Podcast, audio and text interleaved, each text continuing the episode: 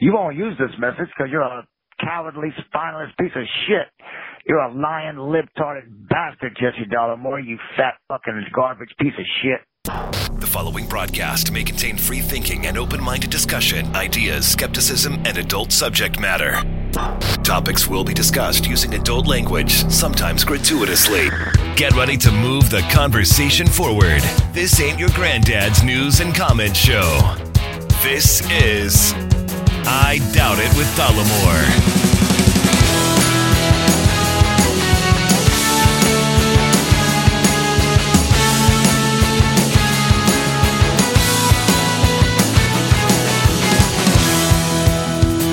Thank you for tuning in and welcome to episode 547 of I Doubt It with Dollemore. I am your host, Jesse Dollemore, and today I'm joined by the lovely, the talented, the scholarly Brittany Page. And the well number one sick but also number two millennial Number one, sick. yeah Number two, millennial. well i have to warn everybody Should I add that to the repertoire? well just in case my performance is subpar i want to make sure that everyone knows i'm blaming it on my illness that i currently Right. have which is a head cold It's preemptive excuse making. yeah um colorful juices flowing from the head Ugh, that kind of thing anyway you're fine It's relax getting that bad. Huh? No, I'm, I'm, I'm, I'm expressing lamentations for you. I'm not gross. That's gross. Oh. I'm like, ah, that's a bummer. I didn't know it had advanced to that level. Okay. Calm down with the righteous indignation over there. i know God damn. It's because I'm sick. Everything that I do wrong is because of my illness. uh, so, yes, but I am also a millennial. And that is relevant because that's what we're going to talk about right now. Um, everyone hates millennials. Not No. everyone. A lot of people hate millennials. I'm trying to break that habit where I do that. Everyone. Uh, it's like, well, we've you've just witnessed too much from Donald Trump. It is I don't know if that's the problem. what I think everybody does. It's a joke. What I think a lot of people do is they use it as clickbait for headlines. Like, ah, millennials. Because I think they know millennials are going to be like, what the fuck? Click, you know. Yeah, yeah, that's reasonable. But millennials, people think of them as like kids, you know? Uh, I think that we've, just to start off, whatever we're going to talk about here, because I'm kind of out of the loop. Uh, let's talk about, let's define the age range of a millennial because people oftentimes, like Bill Maher's one of these dipshits. Oh, the millennials, eh, millennials, not understanding that millennials are almost 40 years old.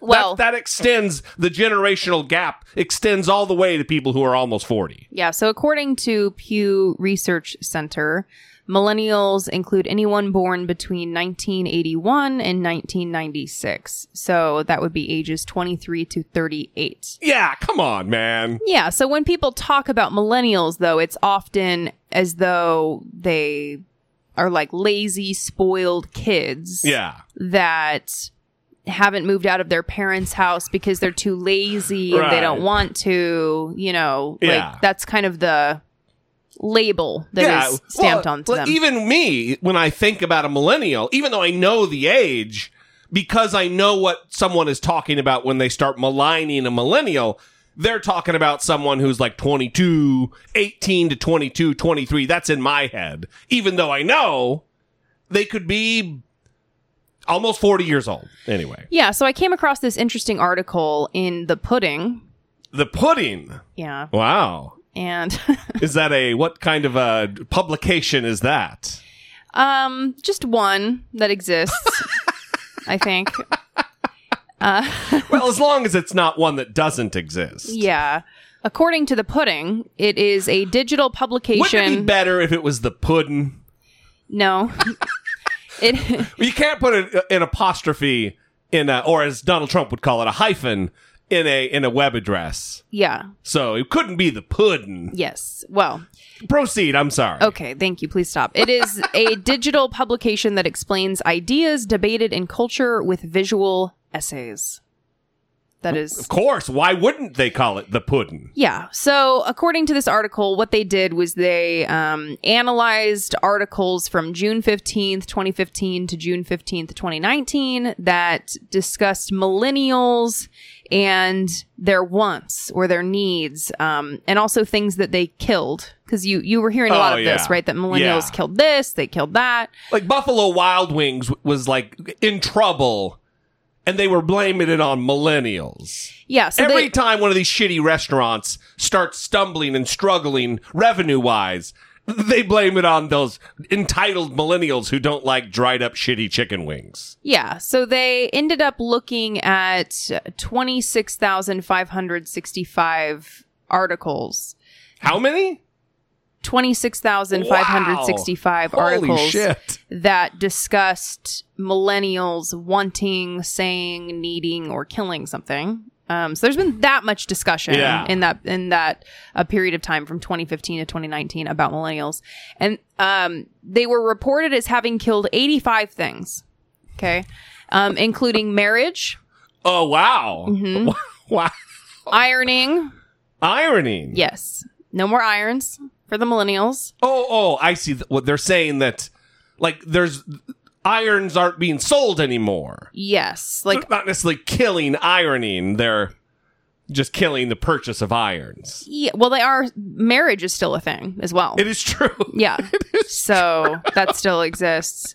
Uh, they were reported as having killed napkins, I haven't seen a napkin for years. Christmas cards. oh yeah, that's a that cottage industry is gone. It's also a tragic loss. You know how everyone loves their Christmas cards. Well, the war on Christmas was finally won, Mm. and uh, I guess the millennials were the tip of the spear, as they say. this one is really going to hurt you in particular, Jesse. Uh, millennials Cool guys. were reported as Cool guys as having killed Applebee's. Oh yeah, Applebee's. really that breaks my heart. Yeah. Uh, according to these articles, millennials hate beer, which is kind of shocking to me. What? Actually, because of the uh, microbreweries. yeah, craft and- beer mania. Yeah. I, who is that popular with, if not for millennials?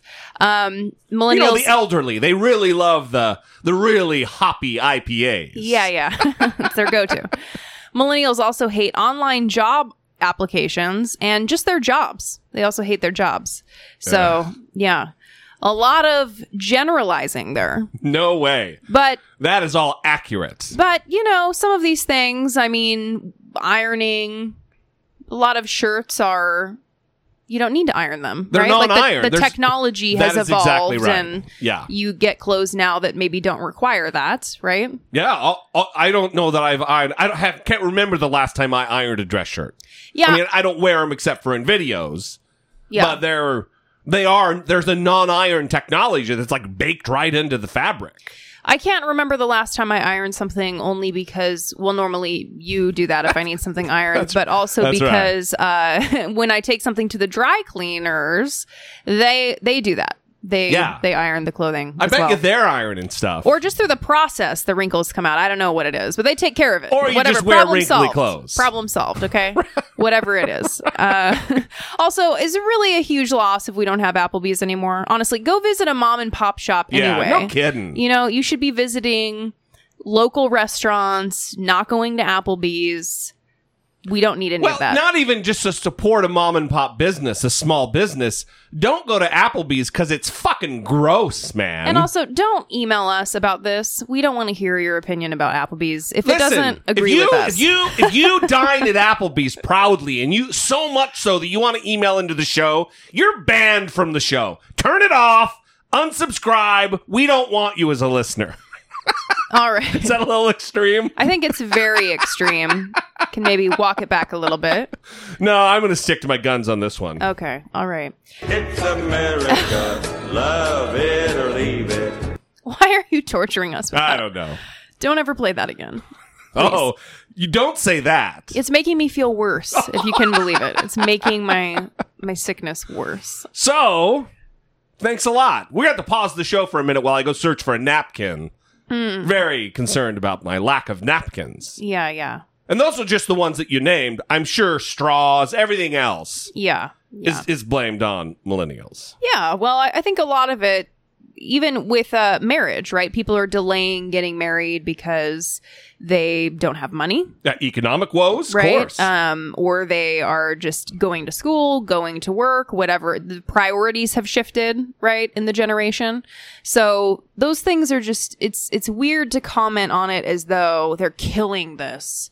You know, I think it's much more interesting to write an article discussing the changing cultural norms and why Yeah. those things are changing and what's contributing to the change. well, also to say you're killing something would indicate it's a it's a negative, just kind of by virtue of the word. yeah. Uh, why is it bad if people are not getting pro, pro prolonging their singlehood? What is what's what's bad about that?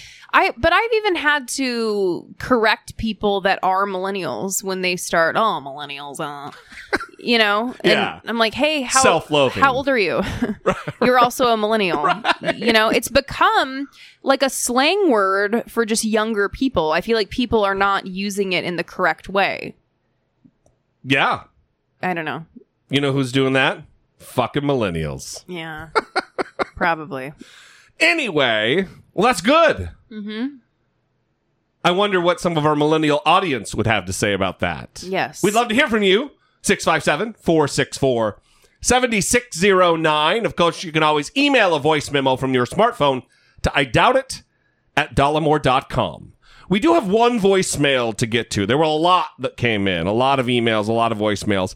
I kind of fucked us on the voicemail thing because I this week I, I kind of started uh or last week I started kind of a new segment on the YouTube channel where I just kind of sit and talk to the camera Yeah.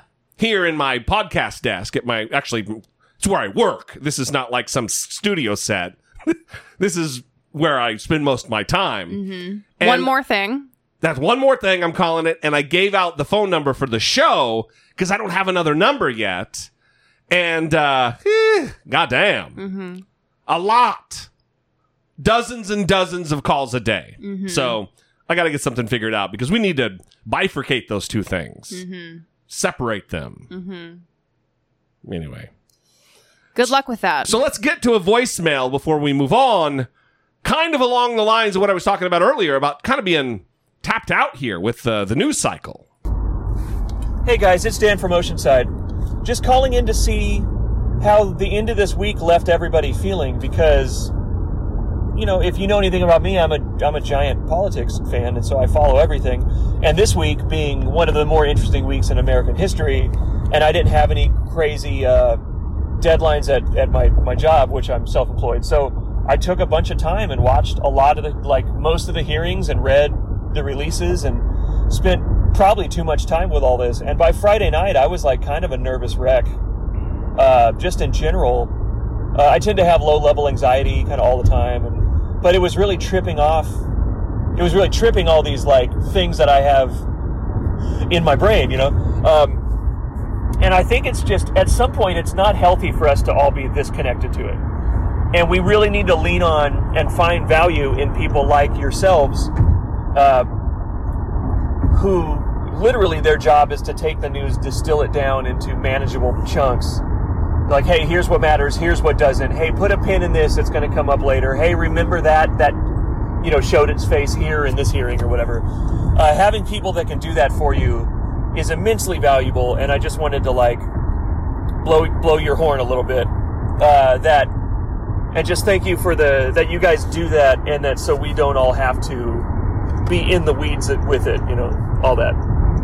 And so I think this this next week, Adam Schiff is talking about he's going to drop subpoenas early in the week. At this rate, they're working. That means Monday 9 a.m. because they don't they aren't fucking around right now. Um, and so I think I'm going to check in to spot you know who's on the list. But I think after that, I think I'm going to take a break until later in the week, or maybe even until we have hearings. Um, I might pop in on a podcast while I'm doing a run or something, but uh, I think I'm going to try to take it easy on the TV news for a little bit. Um, and I just and it's it's nice knowing that there's going to be people that are paying attention to it that'll bring bring things that it should be on my on my radar to my attention when the time comes. Anyways, guys, just wanted to uh, uh, thank you for what you do. Also, anybody who I'm lucky enough. I live in California, and I'm re- represented by Kamala Harris and Mike Levin. So there's no doubt where they stand on impeachment. They were both very, very early on, early adopters, very loud, driving the bus, doing exactly what I voted for them for. I couldn't be happier as it stands right now for my representatives. That said, I know there's a lot of you that don't live in districts where you can say that. You better get your ass on that phone. You better get to their office. You need to be a living nightmare for your representative if they're either uh, lukewarm about impeachment or if they're staunchly against it. It is it is the time to be a pain in the ass.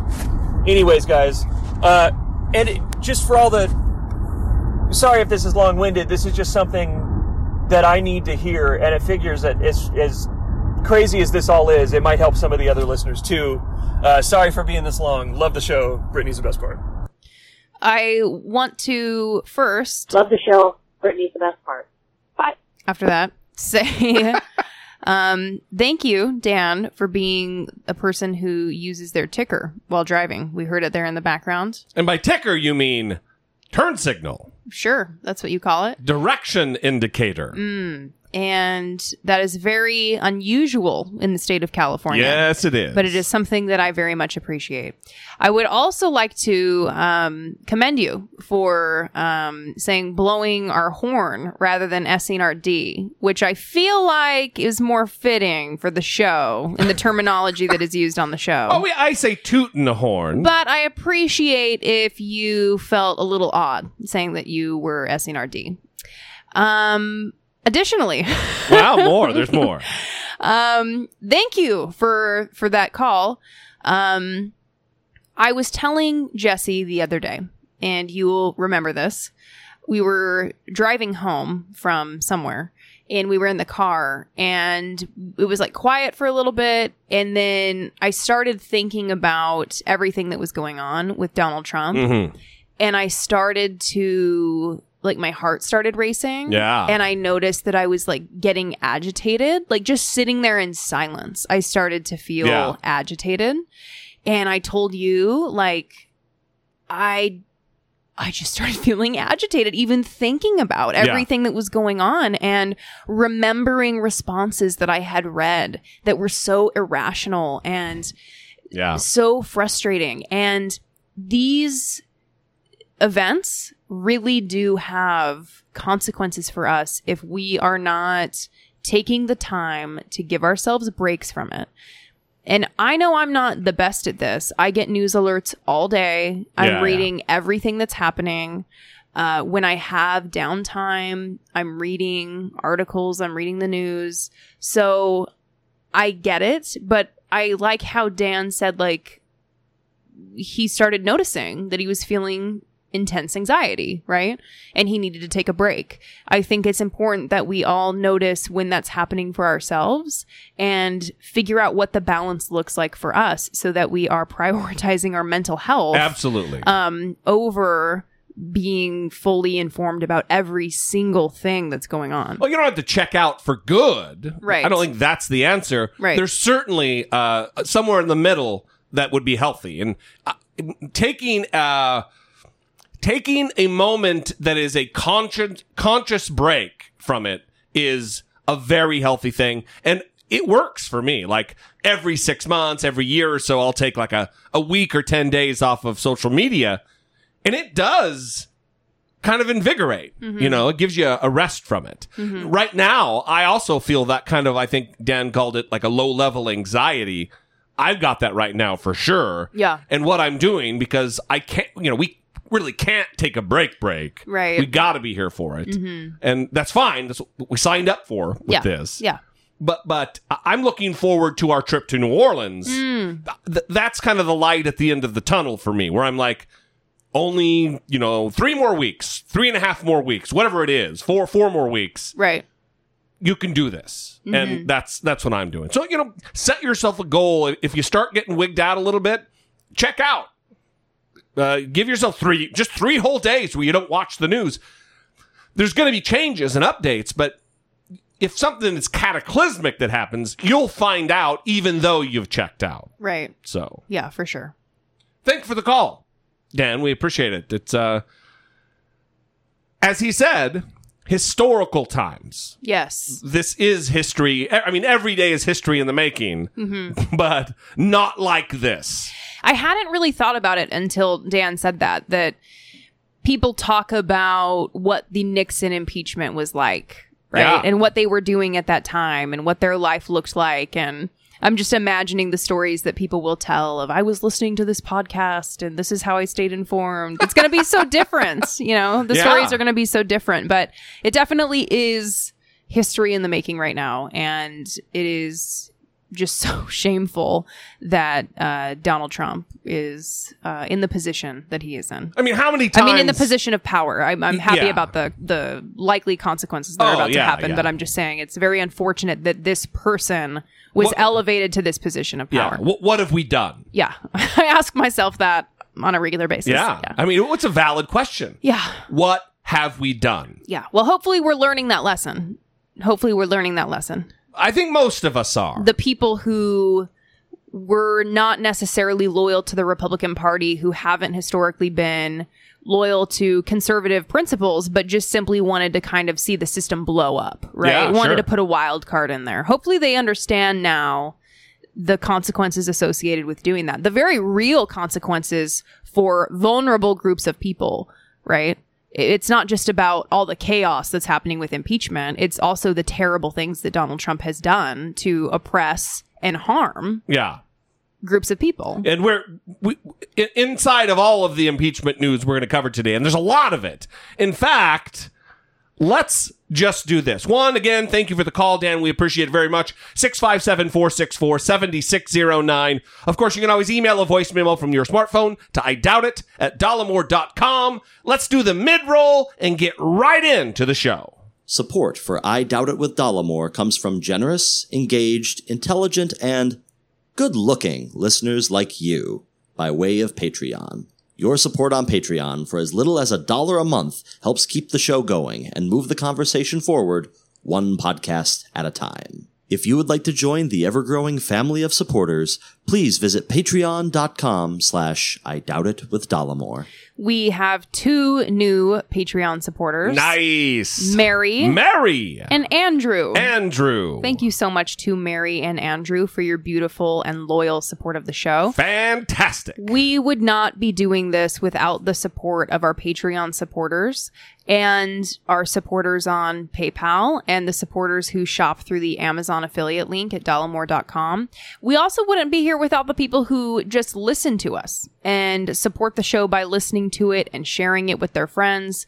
Um, make sure that you like the Facebook page, I Doubt It with Dollemore Podcast, and that you follow um, our accounts on Twitter and Instagram at I Doubt It Podcast, at Dollemore, at Brittany E. Page. That is how you can stay connected to us in between episodes where we post updates. Uh, Jesse's YouTube videos go up on those those channels, and also articles that you can comment on and interact with people who are uh, commenting on that page. Sometimes trolls though, so you got to be careful. There are the trolls. Um, and we don't typically ban people from the Facebook page until they start uh, being abusive um, or just show that they are not genuine characters. It's not really only happened like a handful of times. I Yeah, think. yeah. It doesn't happen very often. But just so you know, it's not always useful or productive to have a conversation there. Okay? All right. All right, let's move on.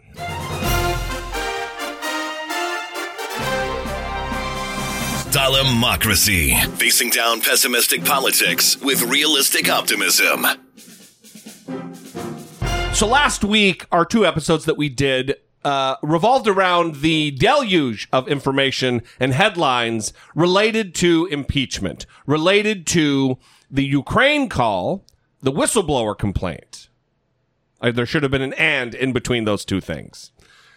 And today we're going to start by talking about because we read the transcript of the Ukraine call, the summary, the call summary, which Donald Trump, by the way, is now saying that it's a word for word transcript, and that's not the case. It says right on the cover of the transcript summary that it is not a word for word uh, readout of the call.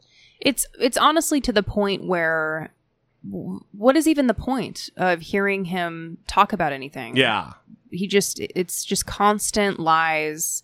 I mean, we're going to get into what happened today with the press conference later, but it's just still so frustrating because they have protected themselves from having to answer to the press.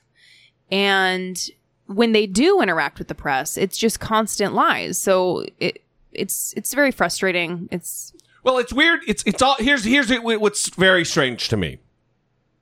It's that you've got these, and it shouldn't be strange to me anymore, but it still is. You've got this party of Republicans out there who every ridiculous thing that Donald Trump does, they take it as though they take it and isolate it as though it's a one-off. yeah. They don't put it into the bevy of other things, the multiplicity the patterns. the unenumerable Mm-hmm. amount of things, number of things that he's done fucking that is beyond the pale. They're just they each individual one. Well, that's because of this. They don't like, oh yeah, dude, this is kind of a pattern of this guy being a dipshit. right.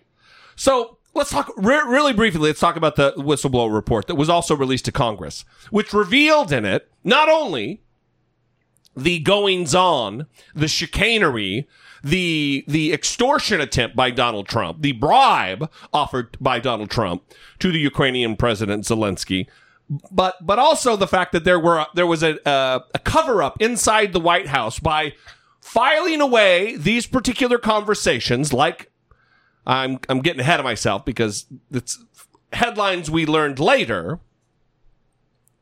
But that they are filing these uh, these conversations on a secure server, so secure it's code word secure, high high top secret level stuff that it's going to limit the people who have access to it. They say it was because of leaks.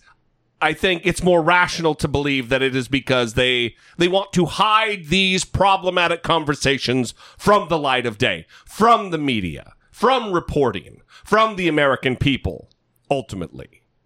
So that is where we are going to begin. That that happened. That's a thing. The whistle. That's ultimately that's kind of the the the rub of the whistleblower complaint. Well, the most remar- remarkable thing about all this is that they released the summary of the transcript. Yes. And I want to make sure we keep calling it the summary of I the know. I'm transcript. trying hard. Because I noticed this with the media too. They'll report on it, and sometimes they'll start out saying the summary of the transcript and then fall into saying transcript. I Yeah. think it's important to to say that. Um, but the summary of the transcript perfectly mapped on to what was written in the whistleblower's complaint. Absolutely. Now, the remarkable thing that is happening here is Donald Trump, Kevin McCarthy, Lindsey Graham, Jim Jordan, all the usual suspects, for sure. Stephen Miller, they're coming out and they are basically saying that the summary of the transcript of the call, um, there's nothing in there that is problematic. And also that the whistleblower complaint has all kinds of things wrong with it. There was a motive, there's clear political bias Right. None of that th- anybody knows. and just adding in all of these suspicions for people to have w- where there is no evidence for these suspicions. Um, and even as you read it, I don't think that that's the case with the whistleblower's complaint. They are very thorough. They um, see where there may be questions or roadblocks put in their place. And so they preemptively reference specific statutes so that they made it more solid, right? Yeah, they yeah. made their argument more solid.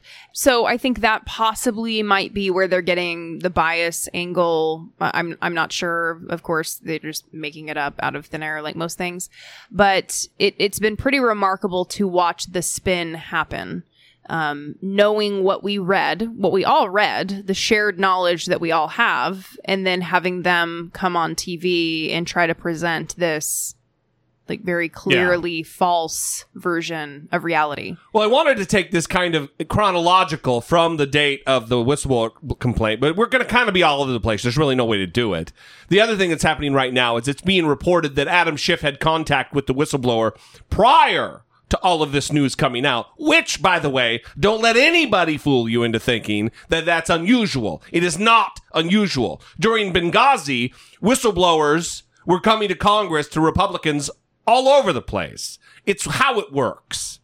So, Was it contact with him, or was it just that the outline of the allegations were provided to Adam Schiff, so he had knowledge of what was going to be coming forward? Well, the reporting right now is that, but it's not even Adam Schiff. It's a staffer on the Intelligence Committee, mm-hmm. which has has oversight of these matters. It's not like they went to to some random in Congress. They're going to someone who has the authorized clearance to even know the details that they're being told. Well, that's what I mean. So you just said that it's not being reported that it's Adam Schiff. It's being reported that Adam Schiff learned about the outlines Yes. of the complaint, Yes. but I don't believe the reporting is saying that he had contact with this person. Donald Trump is trying to say that Adam Schiff helped write the complaint Yeah. with the whistleblower. Again, nonsense, completely unsubstantiated, trying to muddy the waters. And it's remarkable that we have a president of the United States who's just saying that yeah. with no evidence. Right. Well, Donald Trump right now is on tape describing the whistleblower as not a whistleblower who has protections under law. That his his anonymity, his identity should be protected. His job should be protected. And Donald Trump refers to him as a spy and that back in the old days that's how we used to deal with him. We used to kill him. But basically, that person never saw the report, never saw the call, meaning never saw the call, heard something, and decided that he or she, whoever the hell it is, sort of like almost a spy. I want to know who's the person that gave the whistleblower, who's the person that gave the whistleblower the information? Because that's close to a spy. You know what we used to do in the old days when we were smart, right? With spies and treason. We used to handle it a little differently than we do now. and they laugh.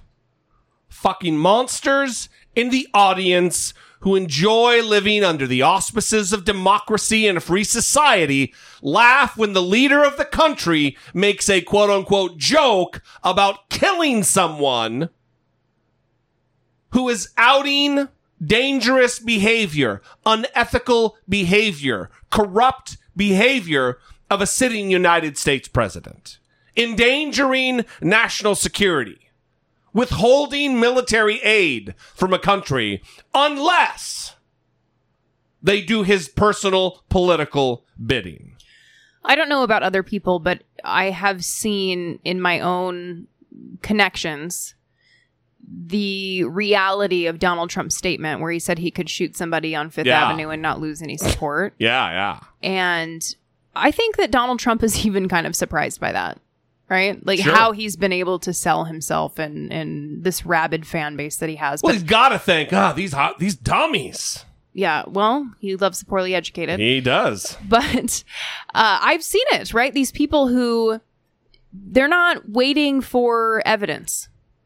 They already believe, You've seen several posts already. of Yeah. Still support the guy. right? And it's pretty much no matter what, right? They're not waiting, oh, well, let's see what kind of information comes out. We'll see what happens here, right? Yeah. It's no. not waiting to accumulate more evidence to then make a decision. It's I support him no matter what he says. No matter what he says or does. Right. no matter how much he damages the republic, they're behind him. Well, it is turning out the, reporting right now is that it's not just a conversation between uh, Donald Trump and the Ukrainian president that has been hidden away in this code word level server. It's also Russian conversations with, with Vladimir Putin and bin Salman, Mohammed bin Salman of Saudi Arabia. We have learned of more Trump phone calls that the White House tried to keep secret. CNN learning this hour the White House also tried to limit access to President Trump's conversations with two controversial dictators, the Saudi Crown Prince Mohammed bin Salman and the Russian leader Vladimir Putin. Conversation with the Saudi prince uh, that we understand uh, was was treated differently occurred when Trump was siding with the Crown Prince over U.S. intelligence and the murder of journalist Jamal Khashoggi. Shows yet another part of the whistleblower complaint may be true. To, back to quote the complaint again. According to White House officials I spoke with, this is the whistleblower, this was quote, not the first time under this administration that a presidential transcript was placed into this code word level system solely for the purpose of protecting politically sensitive rather than national security sensitive information. Now we don't know yet if these additional calls were put on the super secure system, but what we do know happened to them is stunning and we have more on that in just a moment. I want to make sure you also know this. These developments are coming as the White House itself is admitting a key part of the whistleblower complaint regarding the, tr- the call between Trump and the president of Ukraine is true. The White House confirms tonight the transcript of Trump's call with the Ukrainian president was filed in that separate, highly classified system at the direction of National Security Council attorneys. The big question this hour is who told those lawyers to do something so unprecedented and outside protocol? Because according to the Washington Post, the transfer could only happen at the direction of someone at the highest levels of this administration, such as the chief of staff or the national security advisor. Pamela Brown is out front in Washington, and, and Pamela, you broke this story on the phone calls. Uh, stunning. The whistleblower complaint says more calls were treated in extremely rare ways. You now know what some of them were. Tell us what you know. That's right, Erin. White House efforts to limit access to President Trump's conversation with foreign leaders extended to phone calls with Saudi Crown Prince Mohammed bin Salman and Russian leader Vladimir Putin. This is according to uh, several people familiar with the matter, uh, familiar with those calls. Now, both the leaders uh, who maintain controversial relationships that we just mentioned, uh, both of them maintain controversial controversial relationships with Trump, with Trump, they were among the presidential conversations that aides took remarkable steps, Erin, to keep from becoming public. Now, in the case of Trump's call with Prince Mohammed, officials who ordinarily would have been given access to a rough transcript of the conversation never saw one, according to one of the sources. Instead, Erin, a transcript was never even circulated at all, which the source said was highly unusual, particularly after a high profile conversation. Now, the call, which the person said contained no especially sensitive national security secrets, came as the White House was confronting the murder of journalist Jamal Khashoggi, which U.S. intelligence assessment said came at the hand of the Saudi government, as you know. Now, with Putin, access to transcripts of at least one of Trump's conversations there was also tightly restricted, according to a former Trump administration officials.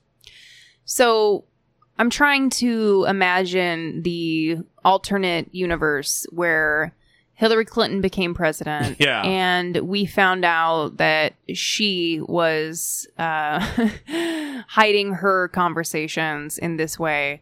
And what Hannity's show would look like. What Laura oh Ingram's my show god! would look Can like. Can you imagine? Well, I mean, they're still talking about the acid washed emails and all the cover up, and uh, they still talk about it. Yeah, well, even I- though Hillary Clinton, like, what is she even doing? She's. I'll tell you what she's doing. She just wrote a new book, I guess. She's burning them on Twitter. Her new job is just being snarky on Twitter. Like, Yeah. oh, but my emails. Like she's responding to people and being funny. Uh huh. Not a candidate, not a politician anymore. Right. Not relevant any longer. Right, but they have to keep the distraction going. Right. And that's the point. But it's frustrating to recognize because they're Shepard Smith, right? He has been in a position, and even Chris Wallace the past uh, couple days, they have been in a position where they have to counter the talking points that are on their their own network Yeah, yeah. just at a different time. And Shepard Smith has actually been quite forceful in some of his responses, particularly in attacks on Judge Napolitano for his opinions about impeachment, um, the impeachment issue. Yeah. And because he is he's agreeing. And remember, uh, Judge Napolitano hasn't always been on the right side of things. He's the one who, who said that the the British were were specifically asked to do things that, that were on not on the up and up. And he's he's been kind of a dick face about some of this stuff. And now he's given some salient political opinion or legal opinion on the matter Right. that yeah, this is not good. Yeah. And then, like what typically happens with the Fox audience is if you are out of step with the president, if you do get something that he doesn't like, then you get attacked. And so Shepard Smith was defending Judge, Judge Napolitano from those attacks. But it, it's just, it's odd over there because Yeah. you have like two To say people. two people that are uh, on the TV regularly with Fox News that are trying to push back against the other 20 hours of trash that is being presented. Yeah. Well, and it is, it's not, I mean, all the headlines right now are trash because they're all Trump related. It's, it's almost like when the Me Too movement happened, first got off the ground, and women felt comfortable now. Oh, this is being reported. I feel safe to come forward, that I'll also be believed. Uh, this kind of thing is happening right now in the news cycle related to Donald Trump. That all of these headlines are starting to break, and people are are feeling more comfortable going to reporters and and giving their accounts of certain things. For instance, and we're kind of following the chronological line here. The meeting that Donald Trump had back in May of 2017 in the Oval Office with the Russians, with Sergei Lavrov and Sergei Kislyak, where he outed the Israeli uh, embedded source that was giving them intel on ISIS in Syria. Something else happened in that meeting related to Donald Trump telling the Russians, yeah, I don't care that you guys interfered. One breaking story after another tonight. This is another big one. Uh, the Washington Post has it, just went up on their website. And I just want to read the lead from this Washington Post story. I'm quoting President Trump told two senior Russian officials in a 2017 Oval Office meeting that he was unconcerned about Moscow's interference in the U.S. election because the United States did the same in other countries, an assertion that prompted alarmed White House officials to limit access to the remarks to an unusually small number of people, according to three former officials with knowledge of the matter. Joining us right now is CNN national security analyst and retired CIA chief of Russia operations, Steve Hall. Uh, Steve, first of all, this is the this story is just now breaking. I'm wondering what your reaction to this, if the Washington Post reporting is correct, the president telling uh, you know two uh, Russians, Russian ambassador Sergei Kislyak, that he's unconcerned about what Russia did in the election. Anderson, I mean, the word horrific comes to mind. Um, I mean, when, first of all, it's tacit acknowledgement that the president was aware or understood that the Russians had indeed done this. And then secondly, simply decides to sort of blow it off and say, well, you know, it's not that important because, you know, I, I guess we do that sort of thing too, according to the president. Remember, he's said things like this in the past. You know, when, when, when he was confronted with Russia's, you know, authoritarian approach to killing journalists and that sort of thing, you remember the president said, well, you know, we, we've done things like that too. So this is sort of a common theme apparently in this president, which is to say, ah, don't worry about it. You know, everybody does bad things. Uh, you know, whether it's in Charlottesville, there's bad people on both sides, or whether we do things that we're accusing the Russians of. I mean, I don't understand how this is in any sense uh, presidential or or good for U.S. national security. It's it's appalling. Let me ask this question: Where the fuck was Reince, Reince Priebus? Priebus during the goddamn. Where the fuck was Reince Priebus or whatever his name is during all of this?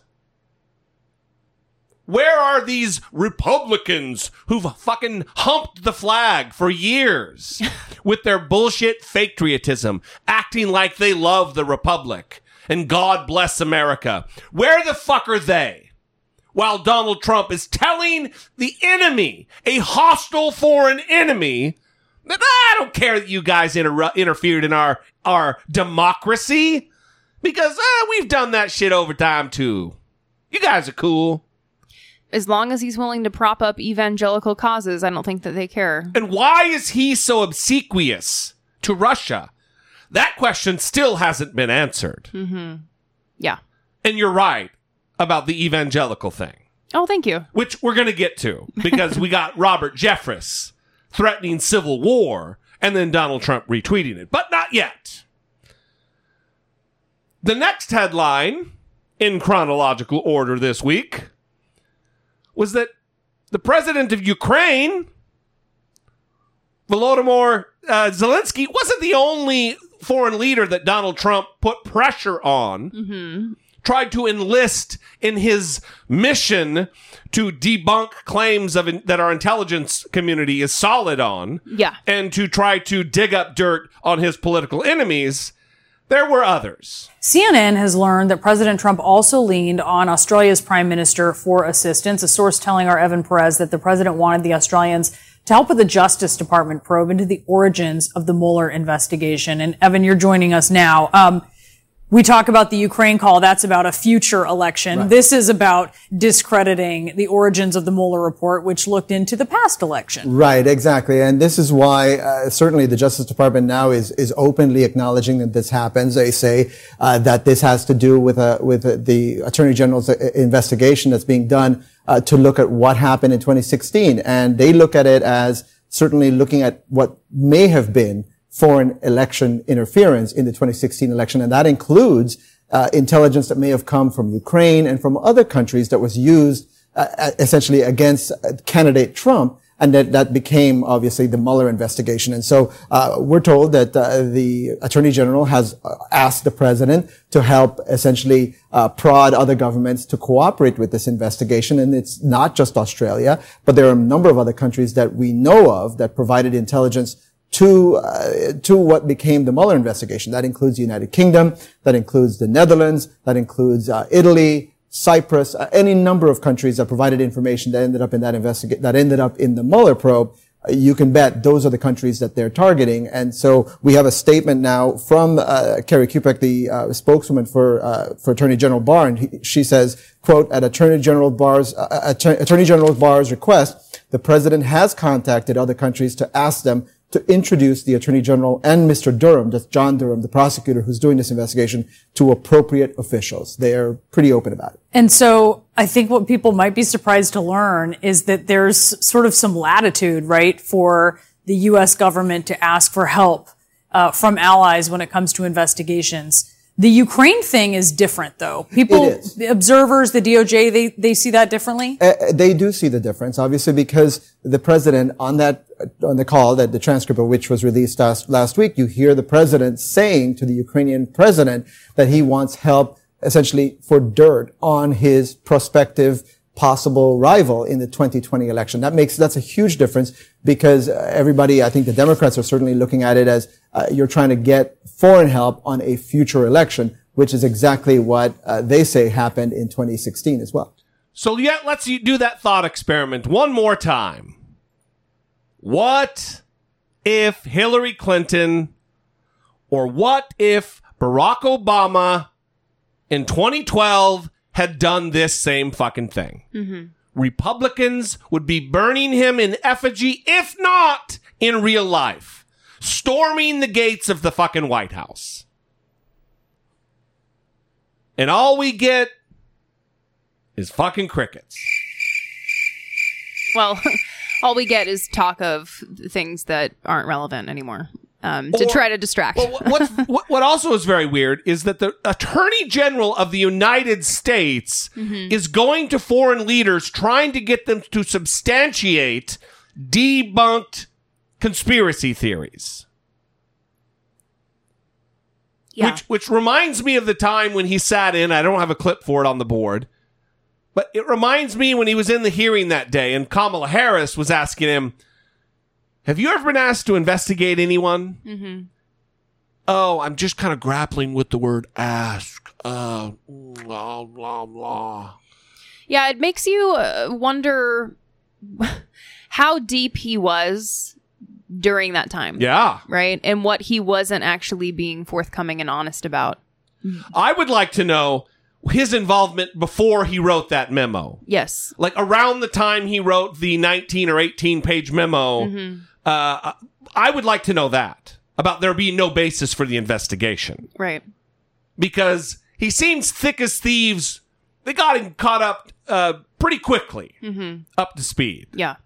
So that leads us to Donald Trump admitting that he's trying to find out the identity of the whistleblower in direct contravention of the statute, which protects, fundamentally protects the identity, the job of the whistleblower. Donald Trump calling him a spy.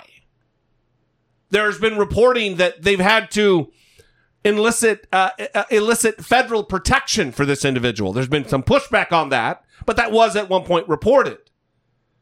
Because if you are in a position to bring down this president, what do you think these rabid fucking MAGA hats are going to do? Yeah, I think the whistleblower's attorney, I believe, pushed back on that. But what may have been true about those reports is that the whistleblower is concerned about their safety. Yes. Oh, they I- I- should be. I believe that that is likely what prompted the discussion of all that. President Trump suggested to reporters the White House is trying to discover the identity of the whistleblower whose complaint launched the Ukraine investigation. The president is on the attack, warning the chairman of the House Intelligence Committee could be arrested for treason and that the country could be drawn into a civil war if he's impeached. I'm told aides to the president have cautioned him just in the last few days he faces the real likelihood of impeachment. In a sign of growing frustration that he faces the real prospect of impeachment, President Trump is demanding to find out the identity of the administration official who blew the whistle on his phone call with the leader of Ukraine about Joe Biden. Well, we're trying to find out about a whistleblower. When you have a whistleblower that reports things that were incorrect, as you know, and you probably now have figured it out, uh, the statement I made to the president of Ukraine, a good man, a nice man, knew, uh, was perfect. It was perfect. That drew a quick response from the whistleblower's attorney, who tweeted The intel community whistleblower is entitled to anonymity. Law and policy support this, and the individual is not to be retaliated against. Doing so is a violation of federal law. Lobbing grenades from his social media bunker, the president tore into House Intelligence Committee Chairman Adam Schiff for mocking Mr. Trump's call at a hearing last week, tweeting, Adam Schiff illegally made up a fake and terrible statement. Arrest for treason? It's a disgrace. This whole thing is a disgrace. There's been tremendous corruption, and we're seeking it. It's called Drain the Swamp. There's been corruption on the other side. There's been corruption like you've never seen. White House aides have grown frustrated with Mr. Trump's clinging to a bogus conspiracy theory that it was Ukraine, not Russia, that meddled in the 2016 election. A false claim former counterterrorism advisor Tom Bossert says he's tried to ask the president to abandon. And at this point, I am deeply frustrated with what he and the legal team is doing and repeating that debunked theory to the president. It sticks in his mind when he hears it over and over again. And for clarity here, George, let me just again repeat that it has no validity. Over the weekend, the president warned his removal from office would cause a civil war like fracture. That prompted one House Republican to tweet, I have visited nations ravaged by civil war. I've never imagined such a quote to be repeated by a president. This is beyond repugnant. This is beyond repugnant. Adam Kinzinger, Republican, Lieutenant Colonel in the Air Force Reserves. How many Republicans, how many prominent Republicans, because I don't really think he's a prominent Republican, how many prominent Republicans have pushed back on Donald Trump in the past few days? Zero. Yeah, that's what I've seen too. Only two have, Mhm. period. Mhm. And uh, they're, you know, not well known. Yeah, Not well known. it's a problem. It's absolutely a problem. So listen, th- this th- this is primarily about Donald Trump one repeating the claim on Twitter. We're going to actually let's play the clip first. Let's talk about the Civil War thing, then we'll talk about the arrest for treason thing, then we'll talk about demonizing the whistleblower further. R- Robert Jeffress is a nutter butter asshole just a fucking war on Christmas moron. Mm-hmm. Regular commentator on Fox News. regular. That's kind of how he got his start. Is showing up on on on, on Fox and Friends. O'Reilly and Fox and Friends talking about the war on Christmas. Mm-hmm. He's on Fox and Friends this time, and they ask him one because Nancy Pelosi said something about we got to be sober about this, we got to be prayerful and thoughtful about this process, and then he kind of like mocks her religious uh, attributions. Then, well, oh, she her religion is this or this. You know, he's a dumbass. Because Democrats can't be religious. That's right. In his view. And then he goes on to make that statement about there will be a civil war like uh, fracturing of this country. Nancy Pelosi pushing a solemn message this weekend amid her party's push to impeach, impeach the president. This is a very sad time for our country. This, is no joy in this. It's sad. We must be somber, we must be prayerful, and we must pursue the facts further to make a decision as to did this violate the Constitution of the United States, which I believe it did. Well, our next guest warns this could lead to irreparable division in America. Fox News contributor and host of Pathway to Victory on Fox Nation, Pastor Robert Jeffress, joins us now. Uh, Pastor, thanks for joining us on this Sunday. Nancy Pelosi says we need to be somber and prayerful as we impeach this president. I think it's hard to take Nancy Pelosi's call to prayer seriously. I mean, it reminds me of a pyromaniac with a match in hand about to set fire to a building saying, please pray with me that the damage I'm about to cause isn't too severe. I mean, if you're really sincere about that prayer, then put down the dang match. But Nancy Pelosi and the Democrats can't put down the impeachment match. Uh, they know they couldn't beat him in 2016 against Hillary Clinton. They're increasingly aware of the fact that they won't win against him in 2020, and impeachment is the only tool they have to get rid of Donald Trump. And the Democrats don't care if they burn down and destroy this nation in the process. Pastor, the evangelical vote in this country is obviously a voting bloc that all candidates pay serious attention to. What do you think the reaction is of evangelical voters around the country to this news of impending potential impeachment? Look, I don't pretend to speak for all evangelicals, but this week I have been traveling the country and I've literally spoken to thousands and thousands of evangelical Christians. I have never seen them more angry over any issue than this attempt to illegitimately remove this president from office, uh, overturn the 2016 election, and negate the votes of millions of evangelicals in the process. And they know that the only impeachable offense President Trump has committed was beating Hillary Clinton in 2016. That's the unpardonable sin for which the Democrats will never forgive him. And I do want to make this prediction this morning. If the Democrats are successful in removing the president from office, I'm afraid it will cause a civil war like fracture in this nation from which this country will never heal. So I was reading Donald Trump's four tweet thread. Yeah, which is just that. Yeah, but it's actually not totally accurate. Oh, really? Yeah, It's like different. He added a that where there wasn't one. I know that's not a big deal, but he also like um omitted parts of the quote and kind of skipped forward but didn't indicate that he was skipping forward. Oh yeah, because he doesn't know how quoting works. And then he also he put in parentheses, um, if the Democrats are successful in removing the president from office, parenthetical, That's which they happen. never will be. Yeah, yeah, yeah, that's yeah. just Donald Trump's addition. That's not what he said, but that you you wouldn't think that because it's parentheses, Right. right? um, and then he doesn't know how to use brackets. yeah. And then Donald Trump continued and wrote, It will cause a civil war. He didn't just say that. I forgot what he said. Um, Yeah, He said, like, I, I believe it will, or something like that. Um, also, at one point, Robert Jeffress just said Donald Trump, and Donald Trump wrote out Donald J. Trump. he likes his full name. Anyway, I know those were like minor things, but just so you know, it's not totally accurate, all right? Well, li- Still listen, dumb. Apart Still from dumb. that, for the president of the United States to tweet a four tweet thing, and it's not a retweet. He quoted this guy, which is like an endorsement of this idea. yeah, he's like pausing the TV, type, type, type, type, type, play, pause. I wonder, do you think that's how it goes down? Or does he have a staffer like, hey, get that quote and send it to me? Um, It's got to be Donald Trump because the staffer's going to get it right if the president asks for it. Yeah, I think he's just in there, like in a dark room with the bright TV, just kind of staring at it with open Cheeseburger eyes. in one hand, iPhone in the other. Yeah, yep. just dripping in self-loathing. Well, there was a there was a, a moment. Well, first of all, listen. For a sitting president of this union to advocate for, to even bring up talking about a possibility of a civil war is impeachable. That in and of itself is impeachable.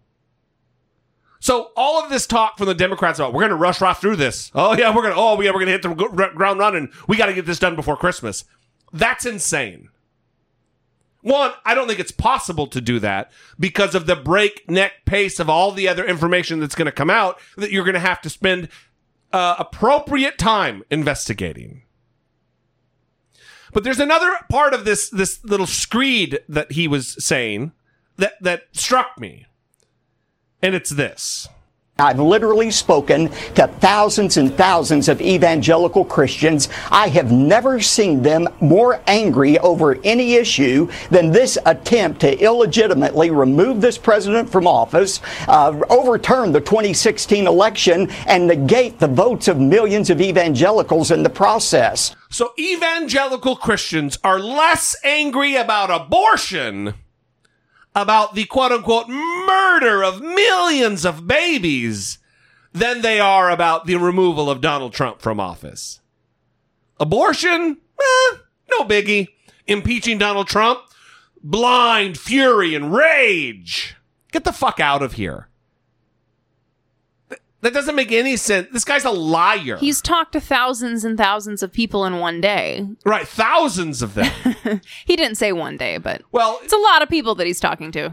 Listen, he he he's he, if he they're communicating to him that they're they've never been so angry. That means that he just didn't talk to them like in a sermon. Mhm. That also means that they responded to communicate to him that they are. They've never been angrier about anything. Mm-hmm. Anything that's ever happened. Evangelicals are not angrier about that Yeah. than this. Yes. That is fucking nonsense. the other thing that is nonsense that we're going to end with today, and then we're going to pick up tomorrow with episode 548 with the press conference that happened today and all of that bullshit where he refused to answer a critical question. That'll be tomorrow.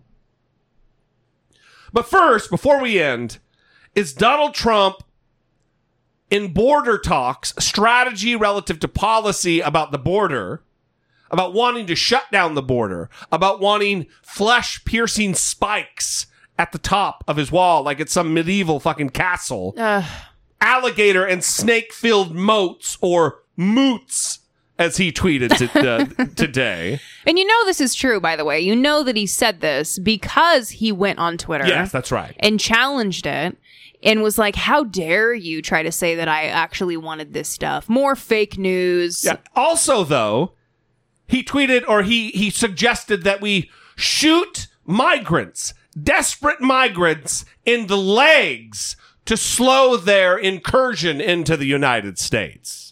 We're back now with our analysts and a stunning new report just out from the New York Times. Um, I want to read part of what is in this report coming from Michael Shear and Julie Hirschfeld Davis of the Times. This is based, uh, at least partially on a meeting that was happening in the Oval Office. And according to the Times, this article is based on interviews with more than a dozen White House and admin officials directly involved in the events of this week in March. Here's what it says. Key passage. Privately, the president had often talked about fortifying a border wall with a water-filled trench stocked with snakes or alligators, prompting aides to seek a cost estimate. He wanted the wall electrified with spikes on top that would pierce human flesh. After publicly suggesting that soldiers shoot migrants if they threw rocks, the president backed off when his staff told him that was illegal. But later in a meeting, aides recalled he suggested that they shoot migrants in the legs to slow them down. That's not allowed either, they told him. Uh, and at another point, he said, you are making me look like an idiot to some of these aides. Uh, he shouted, adding in a profanity as multiple officials in the room described it. I ran on this. It's my issue. Dana? He did run on it, and it is his issue. And first of all, uh, we know uh, Michael and Julie. They have been working on this book, a book that they have on immigration coming out soon for months and months and months, probably more than a year. And we all we know from our own reporting on immigration for the past two years how irate the president has gotten at various points at his own staff, including and maybe especially his former Homeland Security Secretary uh, Kirstjen Nielsen uh, for, in his from his perspective, not pushing hard enough. Not just her, but other aides, as described by this report. One other quote in here that is um, certainly going to get a lot of buzz, where he allegedly says to his Homeland Security Secretary at the time, Kirstjen, you didn't hear me the first time, honey, Mr. Trump said, according to two people familiar with the conversation. Shoot him down, sweetheart. Just shoot him out of the sky, okay? Um, that Can we just- Can we- these are human beings. the obvious? Okay, these Yeah, are yeah. human beings. These are human beings. The- these are, he is not speaking about human beings as if Yeah. they are And just to be, beings. just to be clear, Scott, out of the sky was talking about drones. His- yes. his- his- okay, his- drones. I'm talking about his desire the, to use drones, at the border. Yes, and and flesh piercing spikes on electrified fences. and, and alligators and snakes. I mean, you know, this is, and, you know, we have to decide. I mean, one of the issues about the Trump years is we have to decide really what kind of country we are. I mean, because if you want to stop people like they are animals, maybe you do put uh, alligators in. But if you want to treat desperate people who are trying to get into the United States like human beings, you don't even consider insanity like this, much less separating them from their young children once they manage to get here. I think we need more of these moments uh, in reporting where they just paused and it was he's talking about human beings here. Like we need to kind of have a reality check here. Let's really get on the ground with this. Yeah, And well- be honest about what what we're talking about here. Also, it's clear that Donald Trump is a fucking idiot who's just watched too many movies and TV. If you shoot someone in the leg, there is a high likelihood they will never walk right again. You don't just like, oh, I got shot. I'm going to continue to run away from the cops. You, it is. It slowed Bruce Willis down in Die Hard yeah, though. right. That's exactly right. That- It's too much Die Hard for Donald Trump. Yeah. Invisible planes. That's, that's not how a bullet wound works. Yeah. Yeah. Especially from the kind of weaponry that Donald Trump would like to have them shot with. Mm-hmm.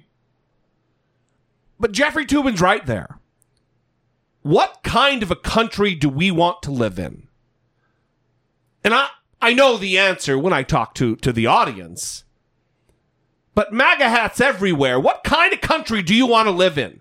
Do you want to live in a country where we have flesh piercing spikes on the top of a fence to harm someone who only wants a better life? Do you want to fill a fucking moat? Do you want a president who thinks it's rational and reasonable to fill a moat with gators and snakes, ostensibly to kill migrants and refugees? I, I would just, I really like someone to genuinely answer that question. Mm-hmm.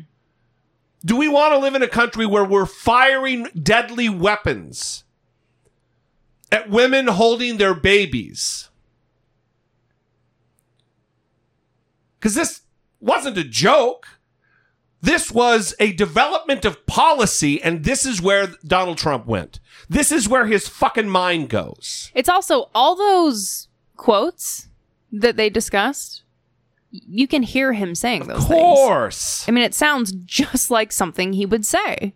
So it's hard to believe when he tries to say that these things are fake news. When It's impossible to believe. we're so accustomed to hearing these crazy things right from your mouth, dude. Yeah. Yeah. If you don't want us to believe these reports, then behave differently. Well, eh. just quit. Yeah, I mean that's well, that would be a part of behaving differently. That's yes, but come on now. When it fits so perfectly with your lifelong pattern of behavior, yeah. the way that you talk about people, oppressed groups, the way that you talk to women, right? Calling her honey. Yeah, Kirstjen uh, uh, Nielsen. yeah. We get that. We know. Yeah. Ugh. That's how you talk to women. We're not surprised. Anyway, we're going to end there. Uh, tomorrow we will get to the uh, the conference, the press conference that had today. We'd love to hear from you. 657-464-7609. Of course, you can always email a voice memo from your smartphone to I doubt it at dollemore.com. We need to talk about Bernie Sanders and Oh, his health right. on the next Yeah. episode. We're also interested to know what you guys think about that. What are your feelings? How do you think it's going to affect things? What do you want to see happen? Um, like Jesse just gave the number, but you should put it in your phone 657 464 7609 or I doubt it at dollemore.com. Also, if you have been on the fence thinking about, ah, should I throw a couple bucks their way every month on Patreon? Now would be a great time. We, we, we, we think we work very hard. I know we work very hard. I was going to say. I think we put out a very good product. I know it's hard work. I, I just the claim of how good it is eh, that could be debated. Hmm. All right. But we would love to have you support us. Help us produce this content twice a week. Is is a rough schedule, everybody. And we would love your help doing it. Go to dollemore.com slash Patreon and uh, check it out. Give it a thought. If not, you can always rate and review the show. We've gotten some fantastic reviews the past few days, and we would love to have you add yours to the list on Apple Podcasts. Thanks, everybody. We love you. We appreciate you. We'll see you next time. For Brittany Page, I'm Jesse Dollemore, and this has been I Doubt It. God damn. It's because I'm sick. Everything that I do wrong is because of my illness.